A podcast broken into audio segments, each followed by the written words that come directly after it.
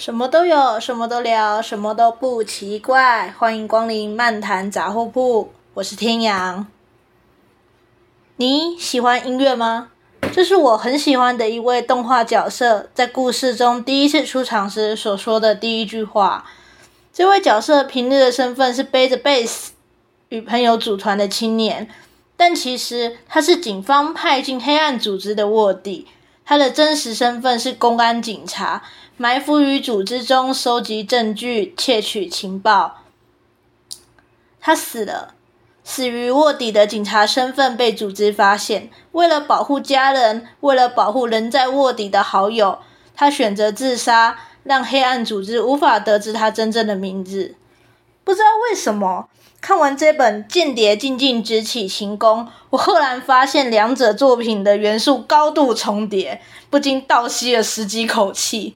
然后最后只能感慨自己对作品元素的喜好口味始终如一。那这本《间谍静静执起琴弓》的故事大纲是在说，橘树是一位任职于音乐著作权管理机构的员工，这个机构简称权着联，然后是一个处理国内各种音乐作品授权、付费等相关事务的机构。本该以为自己就是一位普通的上班族的橘树。他某一天却被上司暗地叫到地下室的档案储存库，要求他成为一位间谍，到坊间的音乐教室成为学生，取得证据，以便权着联打赢官司。权着联和音乐教室之间到底有什么官司呢？因为他们在争夺音乐教室的师生指导时演奏的音乐作品是否需要支付音乐演奏的版权费用这个争议。嘿。这个这边要框起来，因为整本故事都是围绕着这个争议在讲的。首先，打官司嘛，就会有两方。音乐教室方觉得师生之间的演奏是一对一的指导，它不构成在公开场合的演奏条件。可是权着联方觉得音乐教室主打教室可让任何人自由进出的宣传词，就是公开场合的标准啊。因此，为了取得音乐教室授课时所使用的未付费的曲目，权着联派出局要求他每周前往音乐教室上课，调查上课情况，录下每一次上课的内容，成为证据。那、啊、为什么橘树会被选上呢？只是因为他小时候学过一段时间的大提琴，为了加速证据取得的时间，上头觉得有乐理基础、学过音乐的橘是个好人选，但是。没有人问过啊，为什么橘树上国中之后就没有再继续学大提琴了？其实橘他对大提琴有深深的恐惧，这份恐惧连接到他幼时差点被绑架的可怕记忆啊，记忆嘛就会不停的在脑中播放，最后成为梦魇，然后纠缠他十几年，让他必须依靠安眠药才能够顺利入睡。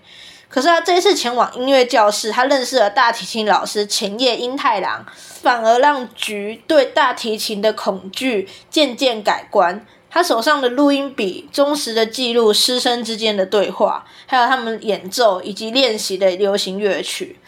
橘他逐渐找回拉奏大提琴的乐趣，也开始与前叶老师的其他学生有互动。他参加了聚会。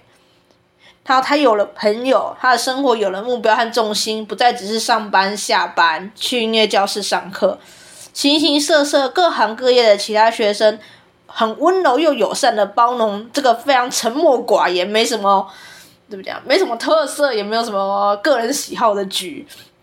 所以啊，在这一次又一次的聚会，一次又一次的上课，春去秋来，菊他感觉到手中录音笔越来越沉重了。他发现。音乐是学生观看、聆听老师演奏，这样一代又一代传承下来的。他自己在做的事情真的是对的吗？这样欺瞒所有人，怀有恶心，接触他们与上课的自己，真的好吗？这就是《间谍静静直起行宫》的故事大纲。那这本小说呢，它有获得二零二三年的日本本屋大赏第二名。本屋大赏就是书店大赏。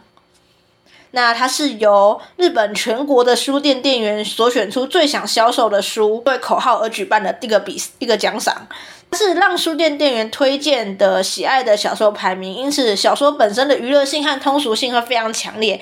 也我我自己在看的时候也完全可以懂为什么这本小说会入选。这是一本非常迷人的小说，我自己边看会是边赞叹，不知停下几次跟阿宇说为什么他可以得奖，我完全懂。因为书中说着音乐的力量，音乐的美好，借着这些去揭开橘树畏惧与他人交流、梦夜多年的秘密，也是音乐成为契机，带着橘开始接触他人，与浅叶老师的其他学生建立良好的人际关系往来。他让橘逐渐活得像一个人。嗯，小说中橘树与他人的互动也很精彩。有时候会让我在阅读时觉得哦，好好好好兴奋；有时候啊啊，好紧张，好紧张。一方面替橘感到开心，他逐渐走出童年的阴影；一方面又对浅叶的率真、直觉敏锐感到紧张，因为对方在与橘的日常闲谈中，多次无意间触及到橘上课的真相，就是他间谍的身份。那像这种间谍埋伏与他人生活，生怕被戳破真实身份的紧张感，就是这类型小说的醍醐味啊！我自己是很爱看对话间无意触碰到真相，一方紧张，一方因对方不自然的反应逐渐起了疑心，或是留下疑惑的种子这种桥段，也就会开始想：诶，那他有起疑心吗？还是他顺利没有发现呢？那还是其实他？已经发现了，但装作没发现呢？这都是很值得让人家去猜测，还有还有幻想的地方。然后，另外在看小说中，还有觉得一个很有趣的内容是，原来日本人要练习音乐，但家里隔音不好，会选择到卡拉 OK 练习啊。想想挺有道理的，因为卡拉 OK 既然可以让客人欢唱，代表他们隔音都会做得很好。但台湾的卡拉 OK。都是烟味，对于我这个肺不太好、有气喘来说，是能不去就不想去的地方。我平常脑子想到解方会是假日的午后就去公园练习啦，户外又不怕打扰到其他人，而且音乐再怎么吵，乐器的演奏声应该也不会比小孩子玩游戏的尖叫声还吵吧？哈。还有就是日本的幼儿园老师大部分都会弹钢琴这件事。现在仔细一想，嗯，好像看到动画、漫画都是这样。原来在日本当幼儿园老师的门槛这么高吗？还是日本学钢琴的人很多？因为我自己的童年记忆是，要学乐器这件事情本身就是一个金钱门槛非常高的条件。比如说，一堂音乐课可能就是两三千那样在跳的，还不算你去买乐器的费用。那你学了乐器嘛，通常一学就是一两年起跳，那个头洗下去又不可能只洗一半，所以那种传单一拿回家直接被丢进垃圾桶的，连看都不会列入参考范围内。所以我一直对于日本将幼儿园老师会弹钢琴这件事情列为基本条件感到非常的困惑。就老师门槛有这么高吗？那好了，话题回来，回来，回来，回来。今年的本屋道场得奖作品都异常有魅力。台湾已经翻译的得奖作品，除了这一本《间谍静静直起琴弓》外，还有《我要说出真相》，这两本都是尖端出版的啊。我自己还很期待，还有一本叫《炸弹》呐，它的日文应该是是想写像爆弹的样子，当然不是这样念呐，不能看着汉字直接念。但我瞬间忘记日文的炸弹要怎么念，爆弹。那看书的简介应该是在说东京有被炸弹袭击的风险，为了守护正义，日本警察会怎么行动？我我好希望这本有机会被台湾出版社代理，因为我的日文能力还没有到可以印刻小说啊，漫画还有一搏的可能。另外，书名《间谍静静执起琴弓》是台湾翻译的书名，日本原作书名直翻成中文的话会是。皱腮鲨静静直起琴弓。皱腮鲨是一种栖息在深海的活化石鲨鱼，它的外貌从白垩纪到现今都没有改变，所以它就是活化石，跟蟑螂一样。那我觉得皱腮鲨根本是在海底见证地球几万年的变化啦。书中有提到的电影是将间谍比喻为皱腮鲨，必须潜伏、等待、耐心守着，才能捕捉到猎物。所以书风拉大提琴的主角身后的鱼就是宙塞沙了。这本《间谍静静执起琴弓》，作者将间谍与音乐这两个一般人不会直接连接，但都很富有魅力的元素融合在一起，它变成一个非常好看、精彩、令人屏息又放不下手的小说。所以，如果说今年要推荐的小说清单，天阳的小说清单里面一定会有这本《间谍静静执起琴弓》。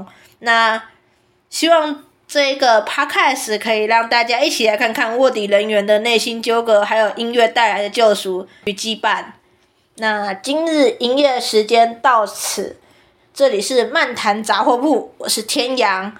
嗯，可能下一集会是动，又回到动画，然后动画的下一集应该会是小说。小说的话，我想要讲一本。台湾的奇幻小说也是今年出版的，超好看，而且超厚。好，那就这样啦，拜拜。